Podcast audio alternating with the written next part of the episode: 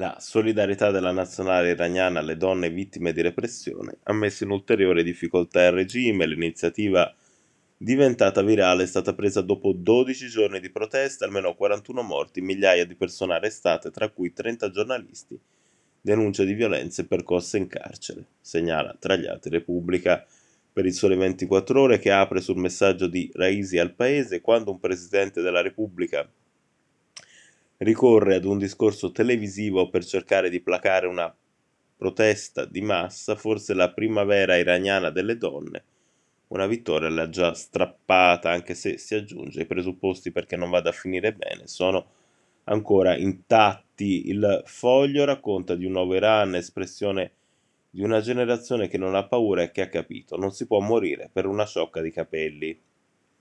La rivolta contro il velo, scrive la stampa, è diventata una rivolta generale, ragazzi e ragazze, studenti universitari figure dell'establishment.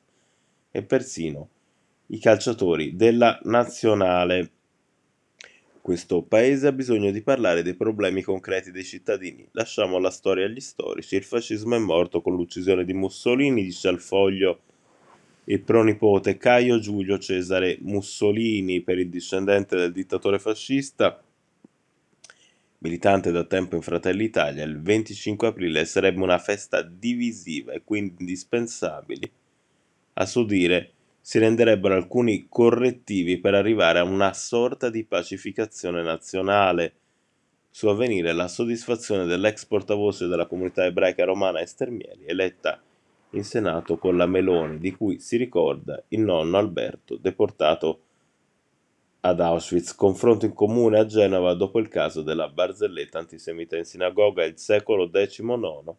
Parla di caso chiuso, evidenziando però come questa vicenda abbia lasciato il segno nei rapporti tra amministrazione comunale e comunità ebraica di Genova.